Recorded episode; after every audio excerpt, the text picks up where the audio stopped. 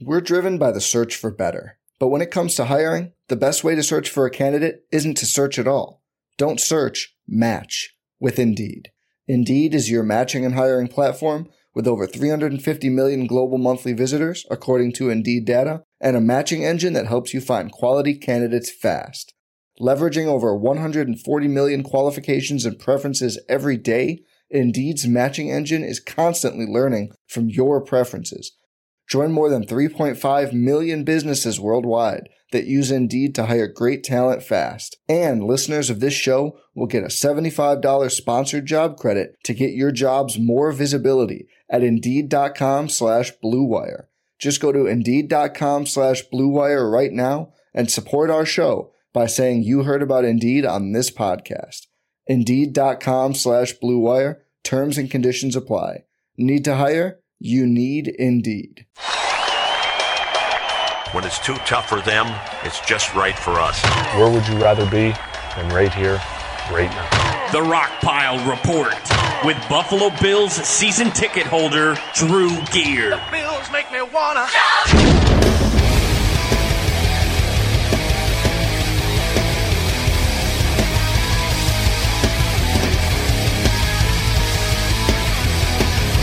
Think passion, energy, the way he presents it, his message or his view in in that realm. You know, uh, it's not just talking about yeah we want to win, that's what we're going to do, but you know he's presenting it. He's talking about my role. He's talking about our team. He's talking about individual players in a passionate way with a lot of energy and uh, ready to go and hit the ground running. And you know, being accountable and disciplined and, and doing the things the right way, the way that you want to do them. Um, that speaks to my heart. So it's easy for me to get excited. Welcome, everybody, to another edition of the Rockpile Report podcast. I'm your host, Buffalo Bills season ticket holder Drew Gear. That's my producer, Chris Kruger. And that was Kyle Williams from BuffaloBills.com talking about Sean McDermott and the energy he's bringing to this Buffalo Bills franchise. Now, before we get started here tonight, I've got a, I got something I got I got to throw out there.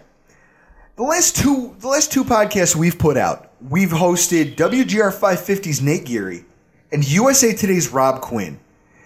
And across those two shows, we've averaged 394 downloads. I mean, that's incredible. What that means is that we're reaching out to a bigger segment of the audience, people who've never heard our shows before. For all of you newcomers, thank you for tuning in. Hopefully, you continue to follow us. I, I have a feeling this season's going to be a lot of fun. Tonight, joining us is, is the host of the Huddle TV show, Ryan Lasal. Ryan, how are you doing tonight? I'm doing great, guys. Happy to talk Bills with you. How, how are you? How's everybody doing over there? Not Wasn't too able to make it out tonight. Oh, not too bad, not too bad. Now, for those of you who may not know, The Huddle, I know it seems like a new thing for you. Formerly the Bills Fanatics TV show. And Ryan, why don't you tell us a little bit more about your show, what network it airs on, and where people could find it? Yeah, so um, you know, I appreciate the plug. We're we're on the Rock Sports Network, um, also available in Rochester on cable TV, WG, BGD. I'm sorry, WBGT TV. That's always a mouthful to say it. Uh, even worse when I'm at training camp trying to tell the guys uh, that at the parking uh, garages and stuff where, where, I'm from, and, and, they're like, "What?" So. Um, yeah, so we're excited to, to be on TV again this year, um, sponsored by Thurman's 34 Rush over at Batavia Downs, which is awesome. Um, you know, and, and it's a great opportunity for us. We kind of built it from a lesser version of what you guys are currently doing. And, uh, you know, just Icy and I, my partner, we're just a couple of schmucks that like talking bills, and we kind of fell into a great situation. And uh, Gary, who, who, our producer is, um, you know, did some great things for us. And um, we're really happy with the direction that things are going this season, and uh, looking forward to bigger things to come. We've got some great stuff in the pipeline, and uh, you know, I know we're going to talk a little bit more about some of that stuff with you guys later tonight. And uh, partnering with you guys on some stuff, partnering with some other guys with some stuff, and uh, we're pretty excited about the direction that we've got the the huddle going uh, now that we've kind of split off from the Bills fanatics and we're trying to do our own thing here. Man, I'll tell you, I just I, I know I've been on the Bills Fanatics TV show with you guys, and I've done I've been on air with you guys. You and Icy know your shit, and that's one of the things that makes it appealing to work with you guys, and that's why I've got you here tonight. And with no further ado, we are going to get right into this week's Buffalo Bills news update.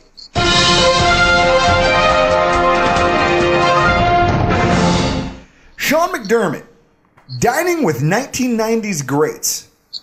Is it legit or is it a PR stunt? Now, everyone out there is familiar with Rex Ryan's first order of business here in Buffalo. He came in, he signed his contract, and then he sat down with Jim Kelly and Thurman Thomas at the Big Tree Inn. Fans were everywhere. People were going crazy for it. There was chicken wings flying around, beers were getting spilled everywhere, and it made for some great headlines, some photo ops, and a ton of press. And the team went on to flop the next two seasons in a row. So, given that, I can understand why some people in the media have pegged Sean McDermott's latest move, which is to gather some of the greatest Bills to ever play football, you know, from the Super Bowl era. You know, you're talking Jim Kelly, Darryl Talley, Cornelius Bennett, uh, Thurman Thomas. Got them all together and took them all out to dinner as nothing more than a PR stunt. But when you hear those guys talk about it, not even so much the team, not the, not the team's news outlets, but when you hear the players talk about it, it sounds much much different from what Rex brought here when he was first signed. I mean, first and foremost, it was held in a more private setting, kind of reserved. They didn't tell anyone that they were doing it ahead of time to attract the press. You know, it wasn't in a bar full of zealous Bills fans snapping selfies with Rex Ryan and then I, I, guess my biggest point is that rather than talk about how he was going to make the Bills great, by all accounts, McDermott was full of questions. He he gathered them all to try to learn from them. You talked to both McDermott and Jim Kelly. He left McDermott left that dinner with over a page and a half of notes, just notes that he took from listening to these players tell stories and talk about what makes Buffalo great and what made their teams successful.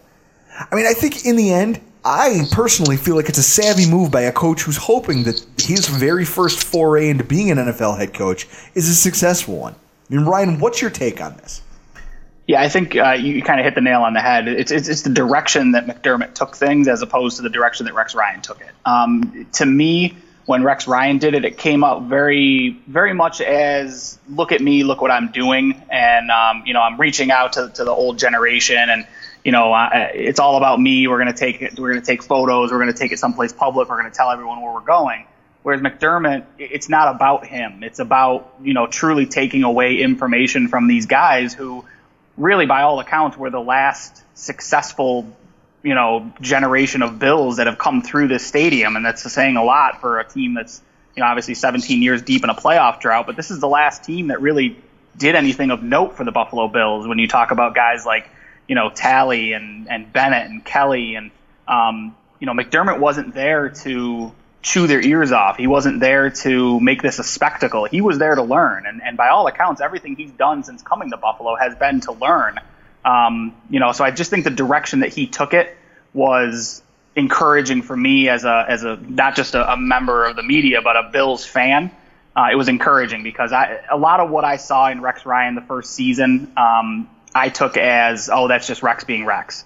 Um, I don't I don't know McDermott. I don't know a lot about him other than just studying his scheme. But if this is the guy he is, I'm all on board with that because it's it's about time. It's about time for a culture change. I think uh, in Buffalo.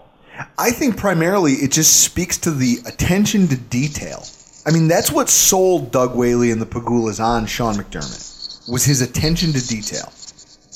So I, I'm I'm encouraged by the fact that he doesn't want he's not reaching out to these guys as a way to be like, hey, look, I want to meet you guys and we can all talk about how awesome we think we are.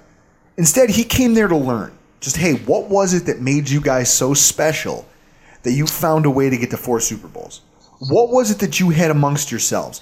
You know, what was it about the captaincy of the team? What was it that dictated who filled those leadership roles? That's huge, and I think it's a big indictment of who Sean McDermott really is. I wasn't really. I'm like indifferent on this. All right, you went to dinner. All right, you know we've been out of the playoffs for 17 years.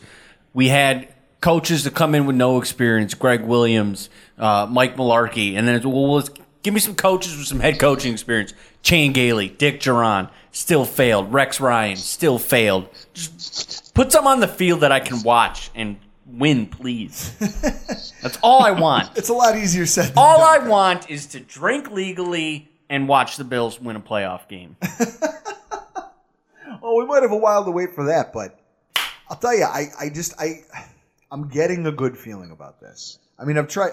I'm never. I wasn't skeptical about it from day one, but I'm. I'm. Yeah, I'm feeling a little bit better about it. Maybe that's just me drinking the Kool Aid. Ryan, where do you sit on the fence here?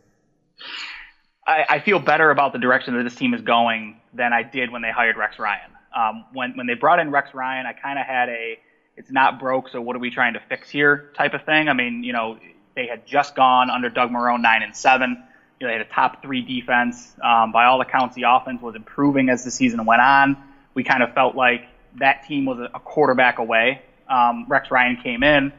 We're going to build a bully. You know, if it's not broke, I'm not going to try to fix it. And he tried to fix it and wound up running it into the ground and absolutely ruining it. So McDermott's coming in, and I think he's been very forthright in, in the state the state of this team, where it is, what he thinks he needs to do. He's brought in guys by all accounts, and, and Chris brought up a good point. You know, guys with coaching head coaching experience. McDermott doesn't have that, but you know who does? The guys on his staff, and I think that's going to go a long way with the players. I think it's going to go a long way, certainly with the fans, and it's going to buy him some time in Buffalo because, you know, I don't know if this team's ready to win right away. Um, but I think this is a team where he's starting in the right direction to build the mentality of a winner. The things that he's changed in the locker room, the things that he's changed in, you know, the field house, things like that are, you know, we're not, we, we haven't earned anything yet. It's been 17 years since we've been in the playoffs. You guys haven't earned anything. So let's go out and earn it and, and start from there. And I think that's a great mentality to have for a new head coach and really a new roster. This is going to be a, a pretty much a, a pretty new roster for the most part um, when the season gets going. Speaking of new rosters, Let's talk about this week's free agency update for the Buffalo Bills. You are my possession. The pre draft process is ramping up, but the Bills are still kicking the tires around the free agency market. And Doug Whaley is doing the equivalent of panning for gold. I mean, he's scouring the market to find cheap labor with upside to try to flesh out what is eventually going to be this 90 man roster that he takes to camp. This past week, the Bills added a slew of new players, with some notable names that I'd say Bills fans should probably keep an eye on as we head into the offseason program. I mean, they can't all be winners, but the first name that jumped out to me, and for obvious reasons, Bradley Sylve, defensive back out of Alabama. To me, that's the most intriguing signing out of the entire group. I watch a ton of Alabama football, and I'm familiar with who Sylve is and how he plays the game. I mean, he almost single handedly sealed the Iron Bowl victory for us in 2015. That game was neck and neck into the fourth quarter. We, we had multiple cornerbacks rotate in because of an early injury who just struggled and struggled and struggled. And finally, in the fourth quarter, late third, they put in Bradley Sylve. He finished that game with multiple pass defenses deep because that's how that's how Auburn was beating us. He was playing these deep balls in the air beautifully it, was like he you watched him play and you're like, why isn't this guy a number one cornerback? Now you look back at it, he's a converted wide receiver coming out of high school. He was a wide receiver, came to Alabama, couldn't stick because there was too much talent ahead of him in the pipeline. Switched to cornerback and found himself starting games down the stretch for Alabama in the season. He was probably going to be a late round draft pick, mid to late round draft pick in the 2016 draft. Then he goes and tears his Achilles during a warm up drill at his pro day. Kind of like what we just saw happen to Sidney Jones. Yeah. One of the, I mean, I just, he's not the most physically imposing player. At six feet tall, maybe 190 pounds, but he ran a 4.43 before he tore, you know, before tearing his Achilles. The guy's got speed and he's got a little bit of size to him, and he played in a prestigious program. I think bringing him in here, it's going to be interesting. To, and he's got some punt and kick return ability. I'd like to see him come in here into camp and at least compete for, if not a practice squad spot, maybe even one of those special team roles on the 53 man roster. I mean, do you know anything about this guy, Ryan? Do you do you have anything you want to throw in? Yeah, I mean, I think that he definitely was uh, on his way to being a productive player at Alabama, and I think you know got on the field late as you mentioned, and, and unfortunately gets hurt in you know at his pro day. He's a guy that I think he may stick around on you know on the practice squad. I mean, you saw the Bills kept extra secondary guys last season on the practice squad, or I'm sorry, on on the, the, the roster because of their special teams ability. And if he can bring that, I mean, there's always a spot on on an NFL team for guys that can play well in, um, you know, in, in, special teams, whether it's punt coverage, whether it's kickoff coverage. Um, if you can do it, the, the, they'll find a, a, way for you to stick around, especially if you're at a need position, which D back is certainly a need position for the Buffalo Bills right now. They've got two guys that you can probably pencil in as players, and outside of that, it's it's a lot of question marks at the corner position. See, I don't know because I remember watching the. Um, ooh, I remember watching the last game of the season against the New York Jets and having a friend of mine named Reid Ferguson tell me that hey, you better keep an eye on this guy, um, Roberson. Roberson at playing cornerback, Marcus Roberson is going to surprise some people today because he was getting us because of they were benching people because of injury. They were playing some of the younger players. And I remember watching this kid come off the practice squad and he looked like it's he looked like a quality NFL player. So maybe Sylve's another one of these guys who needs some seasoning on the practice squad for a year or two. But I, I just from what I watched him play at Alabama, I absolutely think that he has the chops to play in some capacity at the NFL level. So I'm glad that we brought him in. At six feet one ninety, I assume he's not going to be playing outside, more no, inside. He'll be playing more inside. Okay, but my big worry in the division is Gronk, and I want I want to be able to shut down Gronk. You can't live afraid of a guy who only plays a handful of games a year. That's two wins. I want to beat the Patriots. Yeah, well, wait sometime other than once. Well, then wait for Brady to retire. The next guy on my list is Jake Metz, defensive end. Hello, I've never heard of you before. Metz is an odd case. Undrafted out of Villanova, finished his career though with 55 tackles for a loss and 30 and a half sacks over four seasons. I mean, that's productivity right there multiple teams brought him in for workouts, but he couldn't land a contract with any one of them. The guy goes, Philadelphia brings him in for a training camp, kind of like the uh, Always Sunny in Philadelphia, where everyone's trying out to make the team. And he loses. You know, he loses out. He doesn't make it. So he signs with the Philadelphia Soul in John, the AFL. Jon Bon Jovi? no. John, didn't he own the team? Yes.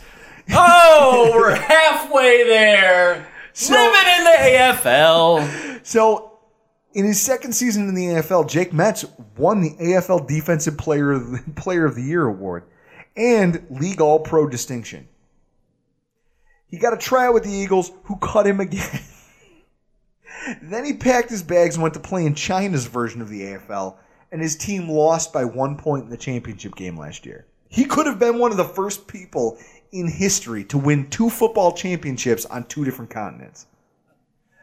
Ultimately, I don't know what to think about Jake Metz. I mean, he, he, he seems like a tryhard. You know, he, he's a tweener, classic guy who doesn't have the best metrics. I mean, he ran a 4.9940 and his three cone drill was a 7.31, which isn't exceptional for a D end, especially a smaller guy like that. You'd expect him to be faster because he's only 265 pounds. But his he had production. You can't argue with that. So Ryan, I guess I got to ask you: Would you base a guy who you know a guy's upside? If you're bringing a guy into camp to play defensive end for a new scheme, you know you you basically built your team around a three-four concept. You got rid of a lot of players. You brought in guys who you thought would fit that scheme, and now that scheme's no longer in play if you're trying to flesh out this roster and you're bringing in every defensive end you can find just to compete, just to throw bodies at the position and see what sticks, is this guy a lost cause, or do you think that there's maybe some merit to bringing him into camp? Uh, I mean, with as much as Sean McDermott knows about the defense and as much as Leslie Frazier knows about defense, I, I don't know that they're bringing guys in on the defensive side of the football that are lost causes. I think they must see something in Metz that they like. Um, you know, I don't know anything about him, so I'm not going to pretend that I do. I know he's six, you know, six six six seven, two sixty ish. So, you know, ran a four nine nine, almost a five flat at his pro day. So, I mean, he doesn't. Nothing that I look at from him jumps out to me. Um, but there's been good players that have come out of the AFL. So I, you know, I, I don't want to hold anything against him. He won AFL Defensive Lineman of the Year, and you know, it's, it's an accomplishment in and of itself. It's certainly something that a lot of guys couldn't do. So, um, you know, and again, McDermott and Frazier, they know what they're doing. I, I'm going to trust what, what they think. And if they think he's got something, even if they think he's going to give their offensive line a good look in, in, in camp, um, if that's all he brings to this team, it's just going to make things better. So I, you know, I, I don't have any issue whatsoever, especially when you're at a roster of about 61 and you need to be at 90 um, in the next month or so. Um, you know, I, th- I think it's a it's a decent pickup, and there's it's a it's a no lose situation for them, really. you you make a point. You're signing guys at this point just to try to flesh out your roster. You're not finding at this point in free agency. You're not finding top tier players. You're panning for gold. That's what you're Yeah. doing. You're sifting through everything else, trying to hope that maybe you get lucky, or at worst, you fill a spot for a rotation on defense for your training camp team that eventually you'll end up having to cut. But this is but this is when Doug Whaley and his team has been successful over the last three seasons too. Though let's not forget he he's very good at bringing in guys who, for whatever reason, other teams overlook, and um, they turn into they turn into guys that are productive. I mean, you look even even a guy I bring up a lot, Eric Striker from last season. He was a guy who didn't make the team. By all accounts, shouldn't have made the team. I mean, I, at camp, I didn't see anything special from him, but he gave really good looks to that offensive line in individual drills and individual workouts. He was very quick. He was a different dimension that they didn't have on the team at that time. Mm-hmm. You know, and and by all accounts, he made that team, that offensive line, certainly better. So I think Doug Whaley's been successful, and you know, right now, uh, unless it's the draft, I don't really question too much that Doug Whaley does. Well, and that moves me on to Ian Seau. Junior Seau's son? Nephew. Nephew. Just watch Hard Knocks from last year. Well, and that was going to be my point. So Ian Seau has been signed by the Buffalo Bills. Now, he has the distinction of having already undergone a training camp under the our current defensive line coach, Mike Waufle. And if anyone needs to know anything about Mike Waufle, just go to YouTube and look it up. The guy is explosive. He doesn't hesitate to tell players what he wants. I have no doubt in my mind that this kid wouldn't be here if Mike Waufle didn't sign off on it. I mean, is that is that fair, Ryan? I mean, you wouldn't if you're the D line coach who saw this kid last season. You'd ask the D line coach, "Hey, do you want this kid back? Do you see anything in him? Do you think he might be able to give us anything before bringing him back here to Buffalo?" Correct? Yeah, especially because I don't think he made it to the 75 man cutdown last season. So that was two preseason games they got to see, and he maybe, I mean, what did he get? Maybe 30 snaps between the two games. So it, it's had to be strictly off of what Waufle had to say at this uh, point. Everything I've read said they cut him in September, which means that they cut September. him. So, he made it through the Yeah, 75 he made man. it through the 75 man cuts. He was I one of the last Knocks, round I of cuts. remember when they let him go. He was so. one of the last round of cuts, which is interesting, and I feel I feel like that's the reason he's here. Maybe Mike Waufle wants to see a little bit more of this kid. It's interesting on that defensive line too that he made it that far. That, I Mm-hmm. mean, that's a that's a very good front seven in Los Angeles. It's about the only thing that they have that's good, as opposed uh, aside from Gurley. So it, it, that is surprising and, and definitely something to keep an eye on as camp goes on. And then one of the biggest, I guess, I guess biggest quote unquote. I have to put it in quotes because I don't know what. I mean, none of these signings are huge or earth shattering. But the Buffalo Bills have signed T.J. Yates at quarterback. Now it's likely going to be the most notable name you'll see added between now and April 27th. He's a player with experience in Rick Dennison's offense. Okay, just looking at this from a base level, and he has experience at the NFL level, a ton of experience. So that automatically puts him ahead of whoever that guy we signed as our fourth quarterback was. And Cardale Jones. I feel like he immediately slots in as our number two quarterback. He also carries the distinction of having more playoff game appearances than pretty much everyone on our roster. I mean, is that is that fair? Well, it has to be, right? I mean, aside from Tyrod, I mean Tyrod, but you can't count his as playoff experience, considering he just stood there and held the clipboard for, for four games and, and got a Super Bowl ring for it. Absolutely. Now, my thing about Yates is that he's not a world beater at the quarterback position. I mean, it that that is evidenced by the fact that he's still out there on the free agent market this late into the offseason. Waiting for that Romo uh, chip to fall, right? Right, what they right. say all these quarterbacks still out there. Yeah, apparently everyone was waiting to see what would happen to Romo. I just think that it's a it's a soft market for quarterbacks. Same way it's a soft market for running backs. That's why Adrian Peterson still doesn't have a job. I mean, ultimately, I'm assuming. Okay, now this is it. Given his familiarity with the offensive scheme, Yates' experience against NFL defenses, and also what I'm assuming is a very small price tag, you could do a lot worse for a backup quarterback than TJ Yates. Oh, absolutely. Yeah, I mean, Yates is out of the available quarterbacks that were on the market. I, I thought it was Yates and McGloin. I thought were the, probably the two best options to bring into Buffalo. Um, I mean, Yates, he's he's above 500 as a starter. He's you know by all accounts a, a consummate professional, and you, you certainly can do worse in a situation where Tyrod Taylor goes down and you need a guy to step to step in. He knows the offense, and he's you know at this point not EJ Manuel. So I think Bills fans have to be happy with him as your backup. Absolutely. I mean, people might make a big deal out of the Bills drafting a quarterback early this year, but I can't see a universe in which we carry four quarterbacks in the roster, and I just don't see. I don't see Jones. Unless we're the Jets. I don't see Jones beating out Yates for the backup job, but I also don't see Whaley cutting Jones now. This tells me, and maybe I'm crazy, this tells me that going into the NFL draft, I don't see a quarterback. I don't. If we have a backup quarterback in place and we have Cardale Jones still on the roster, we're not going to carry four. We're not going to cut Cardale after just drafting him.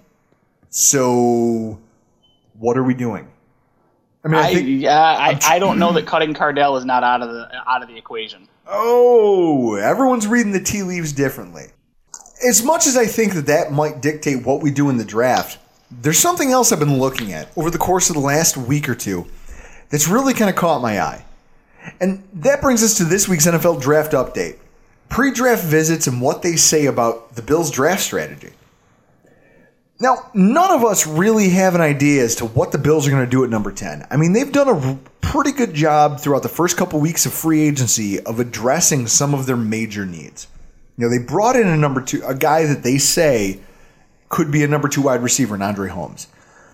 They made a point of re signing Lorenzo Alexander to play that strong side linebacker role. So I, you know, the the things you know we don't have that number one cornerback yet on the roster, or maybe we do. That's one of the things you, you talk to them and they make it sound as if they've they feel that they've done enough to kind of round out this roster. It seems like they're doing what Doug Whaley likes to do is to leave himself open to take best player available. Every time he drafts, he likes to try to bring in during this pre-free agency period enough guys to flesh out the roster. You know, they talked about Ramon Humber possibly being in the mix for a starting job on defense. As much as I hate that idea, they're doing everything they can to throw bodies at the positions where they need it so that if the draft doesn't fall their way, they're not pigeonholed into taking what they need to take, which is smart. But I think something that is more telling about the Bills' draft strategy than that is that anyone who follows the Bills knows that during the pre draft process, we have a track record of drafting the guys that we meet with prior to the draft. Now here's a list of who they've met with who they've met with so far. First off, we're going to start off with combine interviews. They met with Deshaun Watson, Patrick Mahomes, Alvin Kamara, running back out of Tennessee, mm-hmm. Mitch Trubisky, Mitchell, Mitch, He's going to be Mitch until he wins a football game in the NFL. Mitch Trubisky, quarterback out of UNC. Jabril Peppers, strong safety out of Michigan. Solomon Thomas, defensive end out of Stanford. And Mike Williams, wide receiver out of Clemson. And that's all well and good. You know, it's the combine. Your job is to get down there, put boots on the ground, and talk to some of these kids. Then I look at the list of pre draft visits and private workouts, and that's where things really get interesting for me.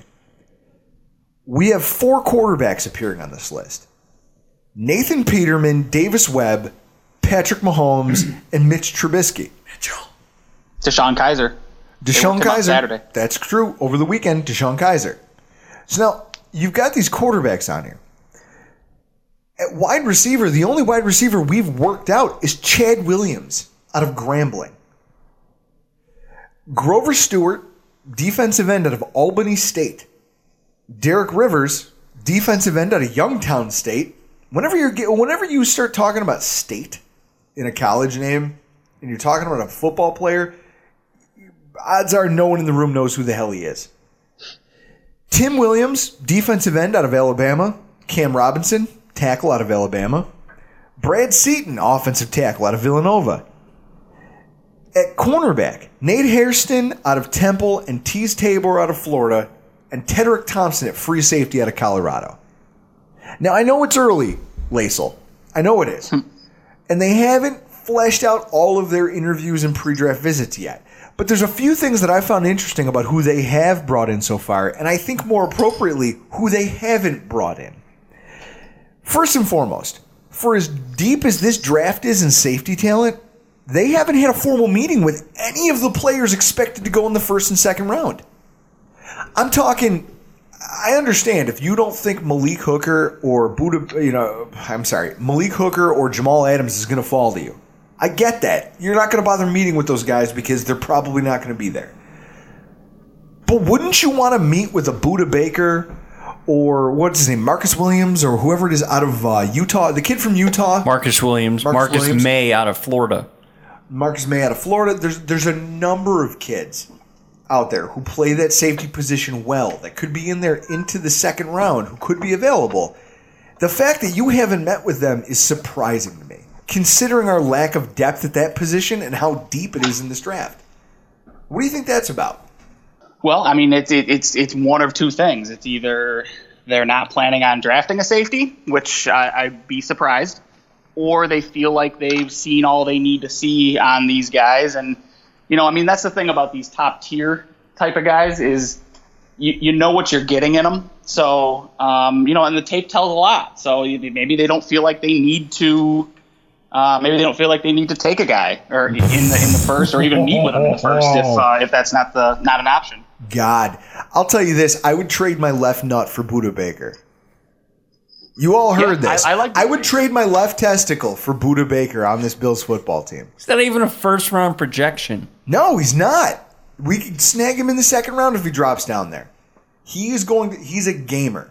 The kid gets turnovers. He's got a nose. un- unlike Jabril Peppers, he's got a nose for the football. And even though he's not the biggest safety in the world, he plays tough, and that is what you need. I mean, you talk about guys like Bob Sanders. Bob Sanders is a guy who wasn't the biggest dude in the world, but he had, he could hit, and he had a nose for the football, and that's what made his name in the NFL. And those defenses he played on were different because he was there. I think that they really need to. I, I feel like this is mind boggling to me that there's no safeties on this list. And based on our poll last week, point number two, we found that a large percentage of our listeners here feel that the Buffalo Bills need to take, need, I'm not even talking should want, but need to take the best wide receiver available with the 10th overall pick. Whether it's Mike Williams, Corey Davis, John Ross, whoever it is, we need another receiver on this team. So it's strange to me that we've only brought in one wide receiver for a formal visit. I mean, don't get me wrong, Chad Williams isn't a slouch. He was one of the biggest standouts this year at the at the Senior Bowl. But at the same time, I just I, I feel like it's it's weird that we for something that we as fans all consider to be a dire need for the Buffalo Bills, we haven't met with any of the prospects pegged to go in the first two rounds of the draft. I mean, am I alone in thinking that that's weird? Um, I, I mean, I I guess weird is a. I guess that's not the word I would probably use. Is weird, but um, I think it's curious because I don't. I I think that wide receivers are a bigger need than bringing one in for a pre-draft visit is kind of letting you think that. Uh, letting you think it is. Um, you know, but again, I think it points to they're not going to draft a wide receiver in the first round. I've been pretty, I've been pretty on that train for quite some time over the last two months or so. I, don't, I just don't think they're going to go that direction in the first round. That's why you're a smart man. I'll tell you this: if they draft OJ Howard, God knows what I'm liable to do, but I'm sure Chris is going to tell you all about it in the morning. Flipping tables. I don't even know. I don't know. I, I don't know what I'm capable of at that point. Number three on my list of observations from the just thoughts and takeaways from this pre-draft visit list. For all of the press that the Bills are getting by national outlets in regards to drafting a quarterback, specifically Deshaun Watson, Mahomes and Trubisky are the only quarterbacks that they've met with more than once. I mean, that has to carry some kind of a weight, right? So then that makes me question where the hell are these reports that we're in love, quote unquote, with Deshaun Watson coming from? You'd think that if they were in love with the kid, they would have gone to see him. They would have visited him. They would have had him in for a visit. Whatever the case may be. So I'm a little surprised that all of these national outlets keep reporting that we are in love with this prospect, and yet we have yet to meet with him. We can't take a quarterback just to take a quarterback. You sign Yates, wait till 18 to take one that's good. No, Lace, do you have an opinion on this? Uh, I, I was on the train of they're not going to take a quarterback in the first round, but I'm slowly jumping on the train of they very well may take a quarterback in the first round. I mean, by all accounts, they were trying to keep that visit with Trubisky secret until the Carolina coach tweeted out a picture of him, McDermott, and uh, Pegula. So why do they want to keep it a secret? If it's a smokescreen and they're not planning on taking him, trying to entice somebody to trade up, uh, they're doing a pretty bad job of it by trying to keep it as secret as possible. So I don't know. I mean, Trubisky really, if you look at that list of pre-draft visits, who else is a viable option at 10? Trubisky might be the only one. So I don't know. I, don't know what to think of, of their pre-draft visits at this point, especially at the quarterback position. And then the other thing that I, I noticed, you know, we were talking about how some of these guys, when when you hear state in the last name of a guy's uh, college, it's probably not. He's probably not playing for the most prestigious program. A lot of the names in that list are day two or day three picks. Few of them are top end talent. I mean, Teez Tabor, okay, he's a first round pick. I can count one, two, three, four, maybe five of these guys who are qualified as first round draft picks. But you're talking about more than a dozen visits. I feel like that in and of itself, the fact they're kicking the tires on so many late round to mid round prospects means that in the later rounds of this draft, even if they can't trade out of the first round. Now, I, for all of you out there who may not know this, the Bills being in 10th really hampers their ability to trade back in the draft. It would be ideal for our team, but it won't happen because the 10th pick is the last cutoff point because the new system of signing a free, you know when you draft a rookie player and then you sign him to that fifth year option that the team has over any first round draft pick the 10th pick is a huge jump up from the 11th pick. The 11th pick in the draft is considered tier 2 as far as the cost of that fifth year option.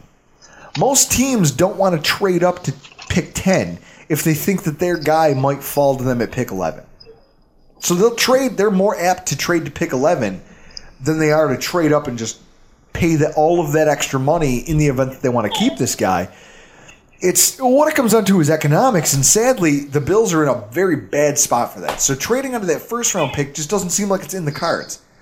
But our later round picks, if we trade back in the second round, back in the third round, there could be extra late picks in this draft to be had. And I feel like that's what a lot of this, a lot of these visits have almost kind of centered on guys who fit that mold. I mean, am I crazy? No, I mean this this is a very deep draft, and the the problem with the Bills at ten is you made a good point. That's a difficult spot to trade out of. I think it's only been it's in the article that I wrote with the guys over at hashtag Sports Paul and Mario, but I think Paul calls it out that it's only been traded out of once in the last five or six years. So it's it's just not a mobile spot. But this draft isn't top heavy. There's not a ton of like can't miss talent at the top like there tends to be, but there's a lot of talent deep, especially at positions like safety, at wide receiver, at corner, at uh, linebacker, positions that are difficult to find in the draft usually. So I think there's definitely a lot of collateral that can be gained by trading in the second, in the third, maybe even you know trying to get back into the fourth and then trading back again. So you know I think that's a good point that you bring up. It's not the first round trade; it's the second, third, fourth, fifth round trades that you got to look for for the Bills. Absolutely. Couldn't you call Cleveland? You're at 10. You call Cleveland and go, hey, I'm taking Trubisky. Do you want him? Can we work something out? Is that. Am I, I feel crazy? like I feel like the days of the New England, you know, you know the Ch- the Chargers drafting Eli Man Eli Manning, and him forcing his way to the New York Giants via trade. I feel like those, those that that was an isolated incident that will never occur again. Well, I'm saying the Bills called. And this isn't the NBA draft. I know that the NBA does that all the time. A team will draft a guy, and then five minutes later, you hear he's been traded to somebody. That doesn't happen here. Not in the NFL draft. These GMs have their jobs on the line, and they know that they have to bring in talent. They're not going to gamble that they can trade this guy because what happens if that trade breaks down? They happen all the time. I'm just saying, you call the Browns and go, "Hey, we're going to take Trubisky here. Are you in that much of a need for him to jump up two spots to get him?" Am I crazy to You're think not that? crazy, but you're you're crazy. So we're gonna switch gears here, folks. That's a lot of draft talk. We're gonna kind of change gears here for the rest of the show. And one of the last things I want to talk about here is uh, facelift. You know, facelift for One Bills Drive. Sean McDermott making his mark on this team. He really is kind of trying to change the culture around the team. And you heard Kyle Williams talk about it in our intro. That comes down to him changing some of the logos. I mean, I know every coach for the last, I think, three or four or five seasons has had their own lingo that they like to throw around.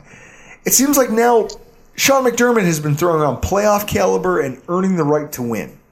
Those logos have somehow found themselves plastered all over the the training facilities, the the locker rooms, the players' T-shirts. I mean, I don't know. Do you think he's going far enough to make a culture change? I mean, just changing coat of paint or two isn't going to do it, Ryan. What do you think it's going to really take for him to get through to some of these players who have been here through multiple regime changes? I think it's it's finding a way to sell it to these guys. I mean, listen, these guys are professionals. They're getting paid to, to play. They're getting paid to come to work every day.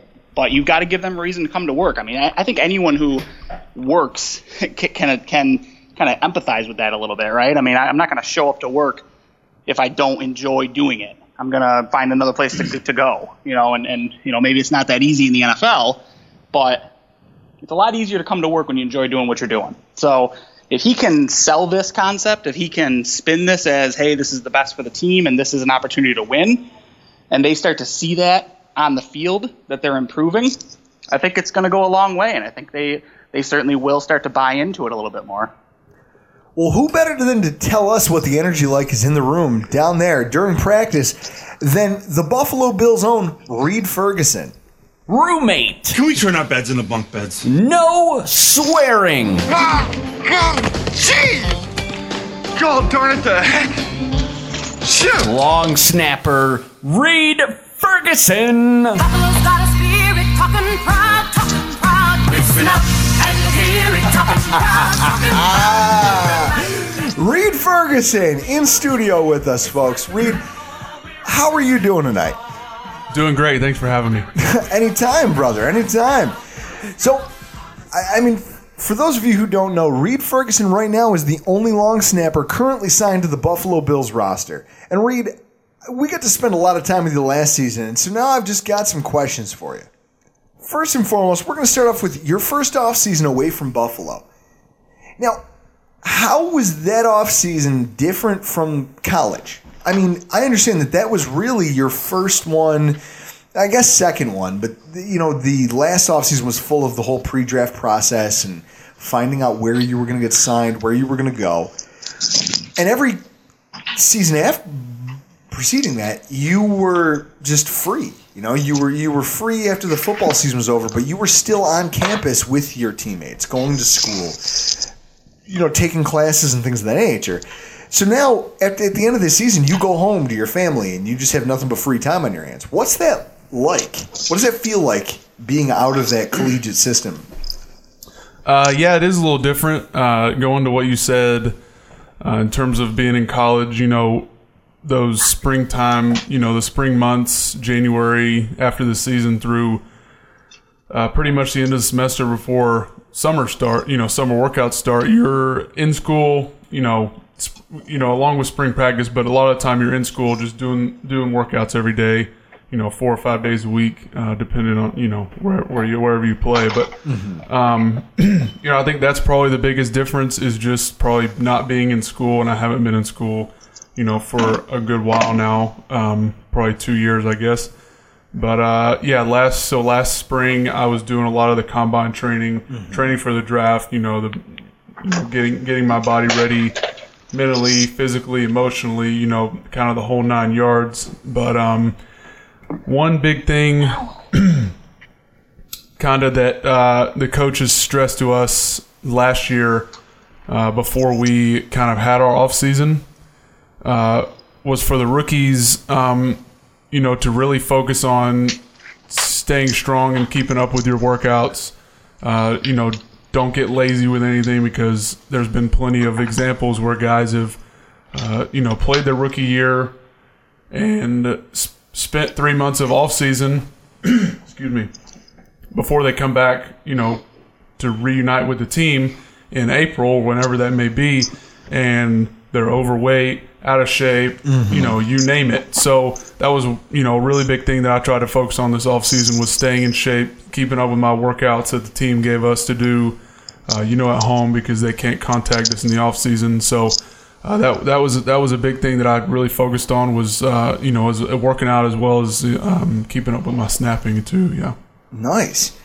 So I got to ask you, as far as the city of Buffalo goes, what was the regional food item that you missed the most? If you had to pick one thing that you ate here most frequently, what was it that you missed? Oh man, um, probably anything from Wegmans. Guys, Reid came here last year and was just like like he was kind of skeptical about the food because I mean he's coming from Louisiana to Buffalo. Buffalo has great food. Don't get me wrong. I mean he's not pulling an Eric Striker where he thinks he can reinvent the chicken wing, but He, you sent me a text when you got here. they get fresh seafood. Like they get stuff that we don't get. But then he found Wegmans, and you, he was like a kid in a candy store. Over there. I was, yeah, I- and I told I told about to you go. I told you you were like, yeah, I'm gonna go to. Do you mind if I come by bring a sub from Subway? I'm like, no, I mind. You go to Wegmans for a sub. You go to Wegmans for your subs. And speaking on that, Chris, being from my hometown of Atlanta, or I guess suburb, yeah. just say you're from Atlanta. um, Publix is kind of the general go-to grocery sandwich, Mhm. and Chris told me it was about ten times better, so I had to try it out. Oh, and, and now you're in love. Am I right? Select words for that. I, yes. I opened I opened the fridge tonight when I came here to get a beer, and I saw about half the fridge was full of stuff from Wegmans. So I, Absolutely. I, am assuming you've fallen right back into that. you missed Wegmans, and it's easy because it's five minutes down the road. So. They've got everything. And now, one of the most important questions I'm going to ask you tonight: Who did you miss more, me or Chris? It's got to be me. I mean, we bond over hating almonds, listening to Clay Travis and Colin Cowherd. He lives here. It's got to be me. Gretzky. Gretzky, my dog. yes. All right. We'll call it a tie. Call it a tie. All right. So I guess Reid. Now, as far as your return to Buffalo, do you feel more prepared for snow this time around than you were on your first visit? Absolutely. And Hey. I was completely shocked to find out that I woke up. Uh, was it Saturday? Mhm. Saturday morning or Friday? Friday. And it there was snow on the ground. In two it's weeks, April, man. Two weeks into it's April, It's still snow season, man. Until Louisiana early. had two days of winter this year. Wow. In January, and it got back up to 80 degrees. Well, aren't you guys blessed? Yes. So you chose to dro- to drive up here instead of flying. Now you were coming from Georgia. Atlanta, yeah, I drove from Atlanta. You drove from Atlanta to Buffalo. I'm assuming then that you just prefer road trips to airports. Uh, that and I also didn't want to pay a rental car bill like I did when I was here during the season because that was pretty, pretty uh, costly. Nah, yeah, no rental cars. Although I was able to write it off on my taxes. it's a business expense. Smart man. Yeah, absolutely. Now, one of the one of the questions I want to ask here: How did you hear, or where were you when you found out? I want you to describe this to me. When you found out the news that Garrison Sanborn had been released from the Buffalo Bills.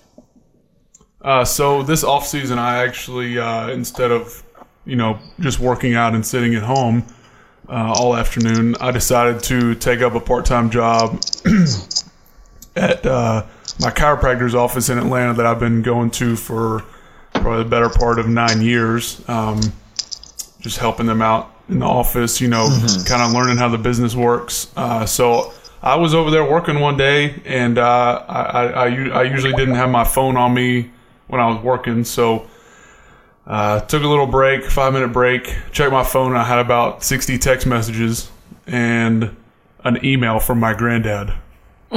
and that's the first thing I saw.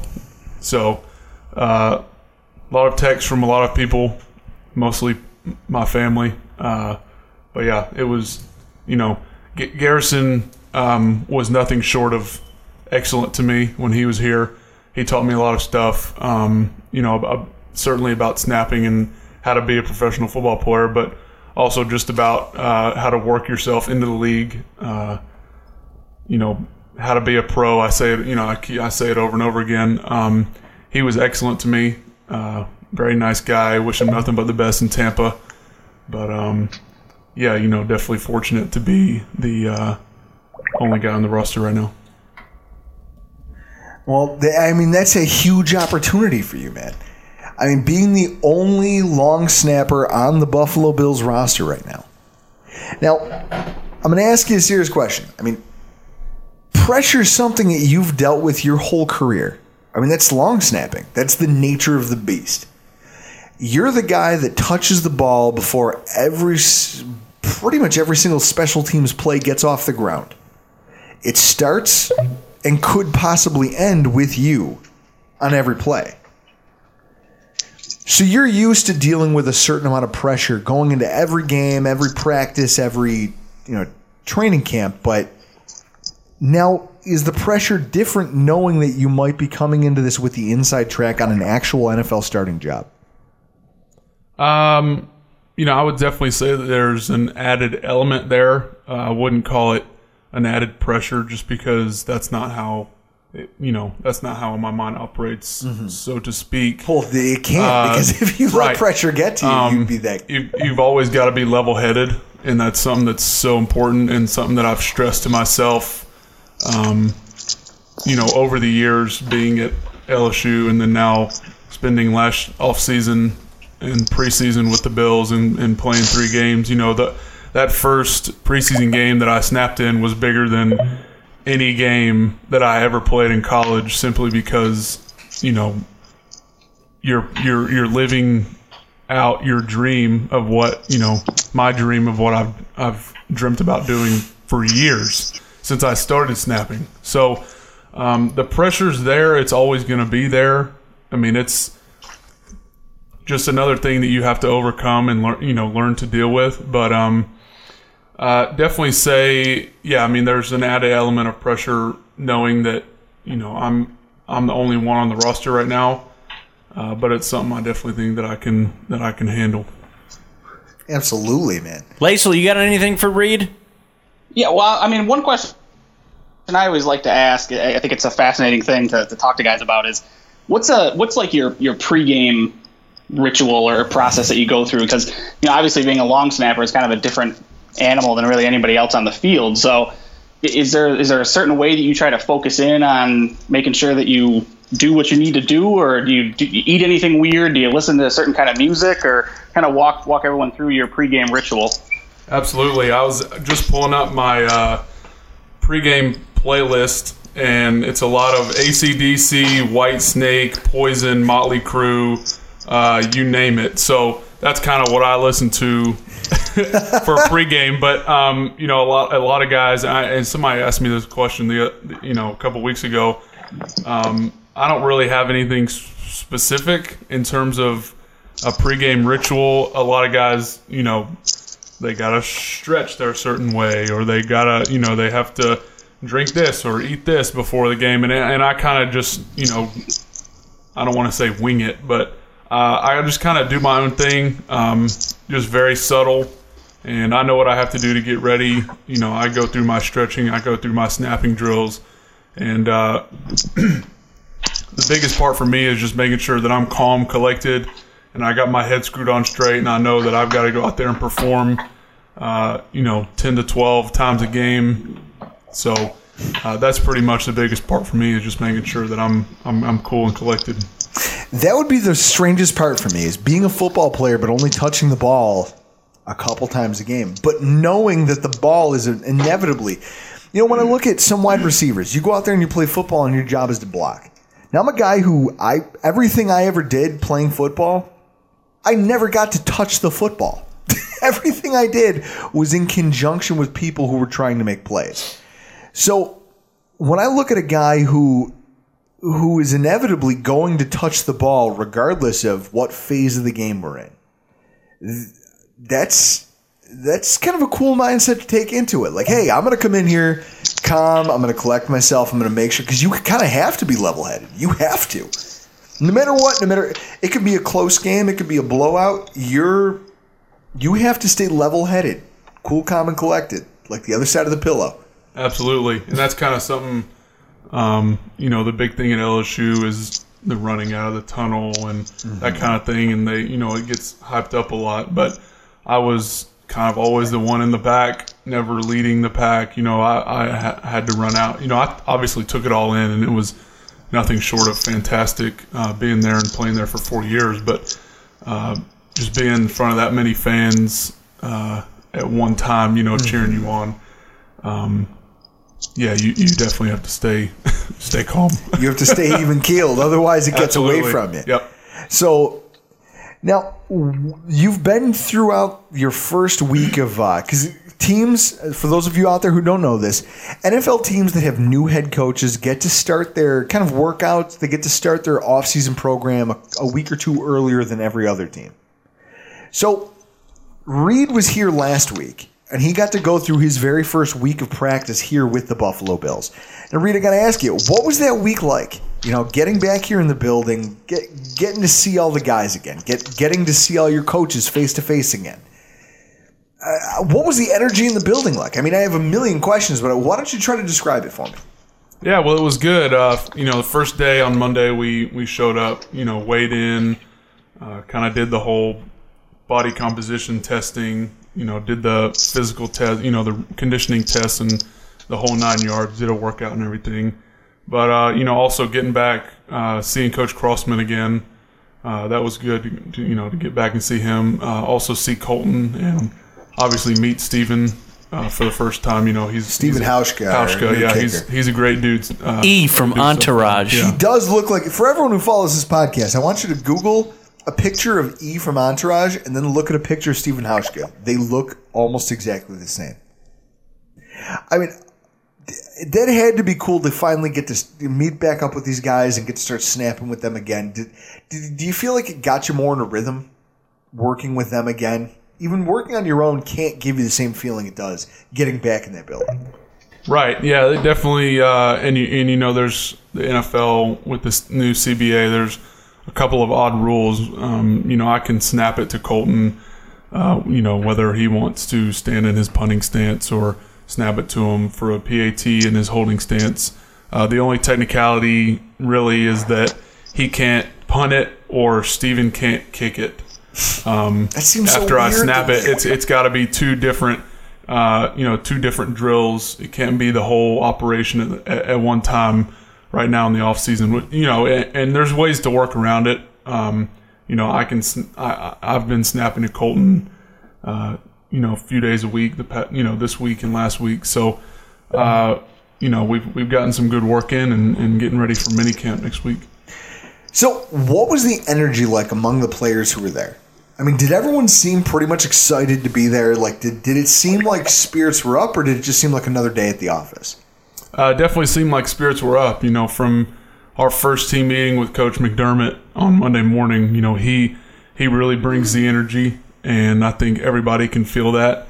And uh, you know, it, it definitely gets everybody excited. Um, so definitely speaks to you know how he is as a coach. Uh, you know, kicking things off with a bang like that on the first day of workouts. Um, but yeah, I mean, everybody for workouts, uh, competitions, you know, even the um, conditioning test, everybody was competing, you know, out there running back and forth. So, uh, you know, it was definitely good to be back out there with everybody and uh, get the ball rolling. I mean, that was one of the things that we all see as fans. You know, you watch Sean McDermott from his interviews at the podium to how he is, you know, you watch the old tapes of him kind of walking around practices at Carolina.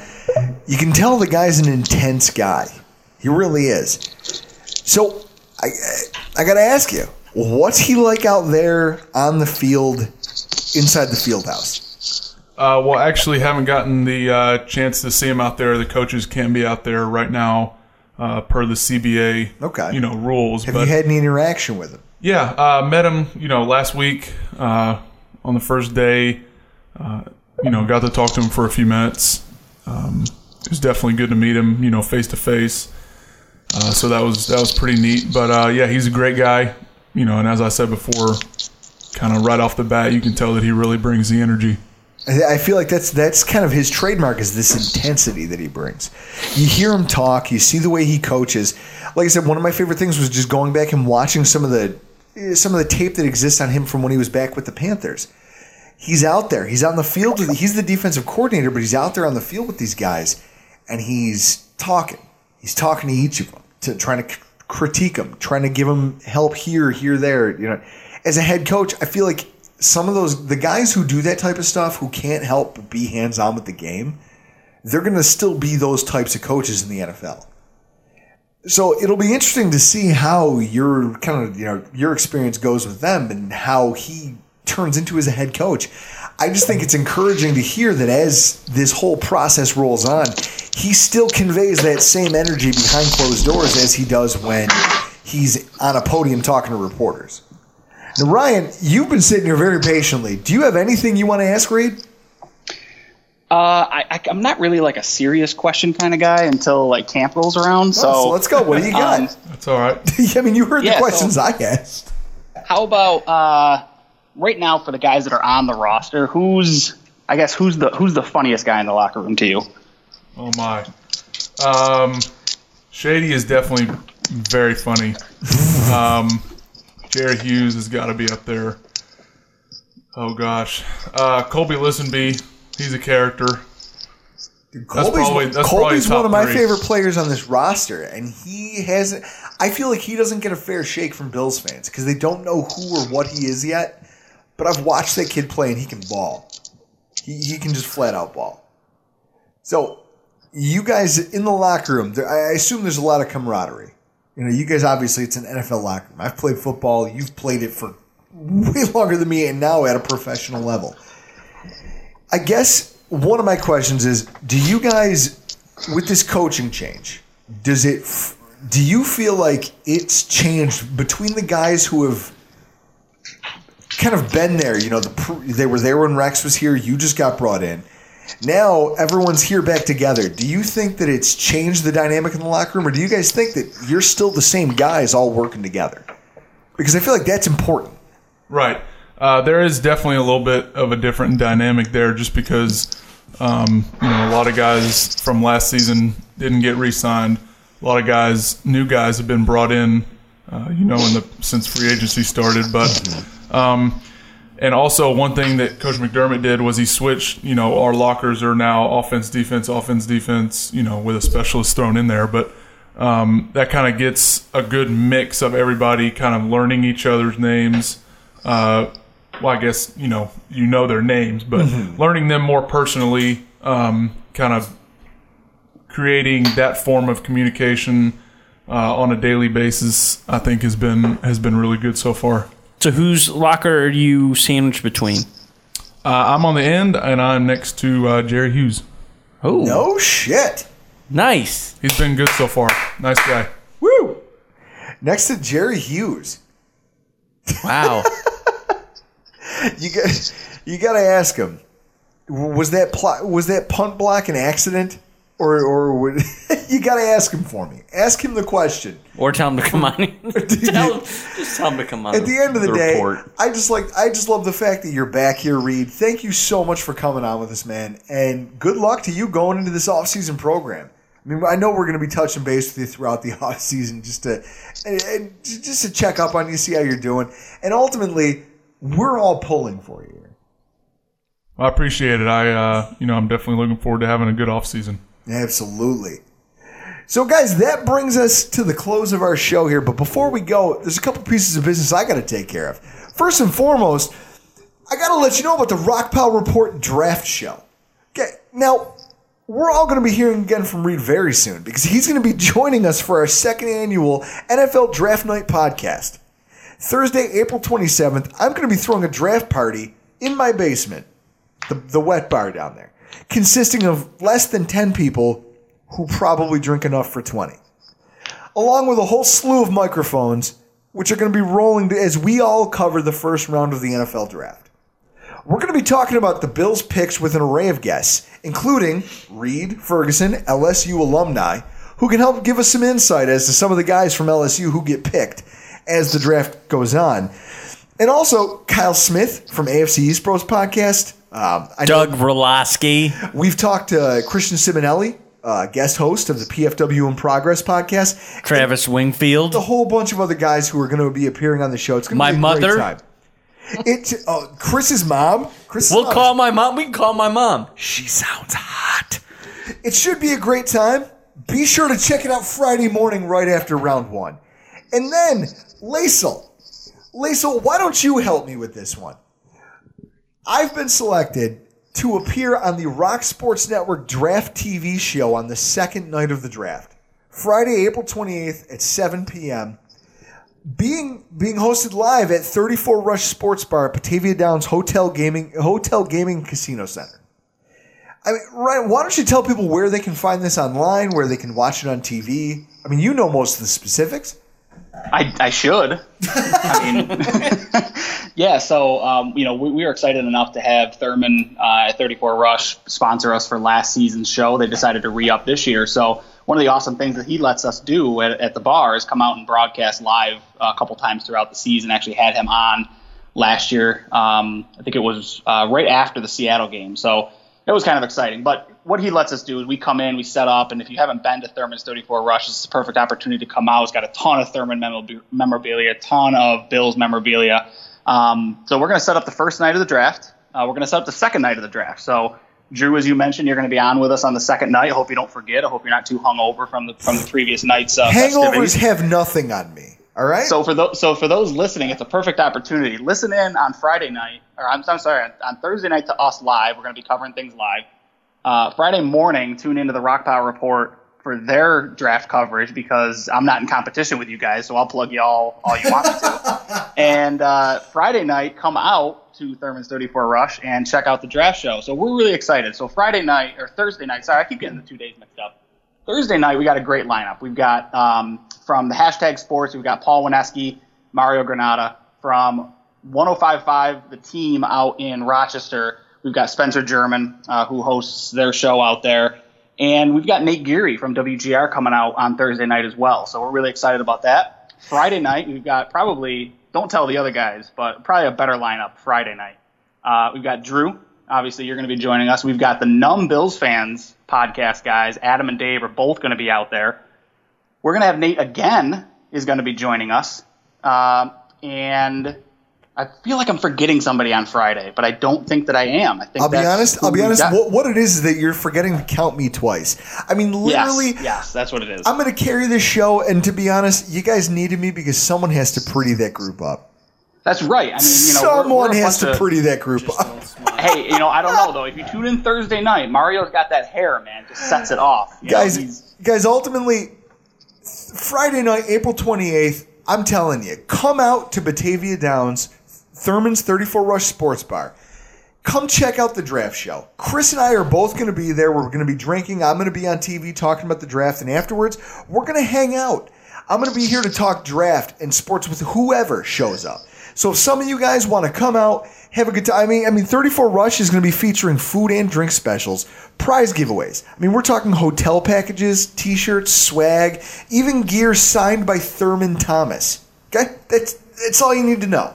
That's worth the price of admission, and, and you don't need to. You don't need to buy anything. to It's a free draft party. You're going to get prizes. There's going to be stuff flying around. You should come out to Batavia Downs, support Chris and I as I sit there on TV and bump my gums for about a, an hour or two hours. And then afterwards, I'll come out and I'll drink and I'll shake hands and we'll talk about the NFL draft. So why don't you come out, those of you who are listening here in the Buffalo area, come out to Batavia Downs on Friday, April 28th, and check out the draft party. I'll be at the be a great I'll time. be at the bar the whole time. If I'm not there, I'm probably in the bathroom throwing up. Because he drinks like a girl. Folks, we've run out of time. That's Reid Ferguson. Thank you for showing up. That's Ryan Lasal from the Huddle TV show on Rock Sports Network. That's my producer, Chris Kruger, and I'm Drew Gear, and this has been the Rockpile Report. Every fan knows the right player in the right position can be a game changer. Put LifeLock between your identity and identity thieves to monitor and alert you to threats you could miss. Plus, with a U.S.-based restoration specialist on your team, you won't have to face drained accounts, fraudulent loans, or other losses from identity theft alone. All backed by the LifeLock Million Dollar Protection Package. Change the game on identity theft. Save up to 25% your first year at LifeLock.com slash aware.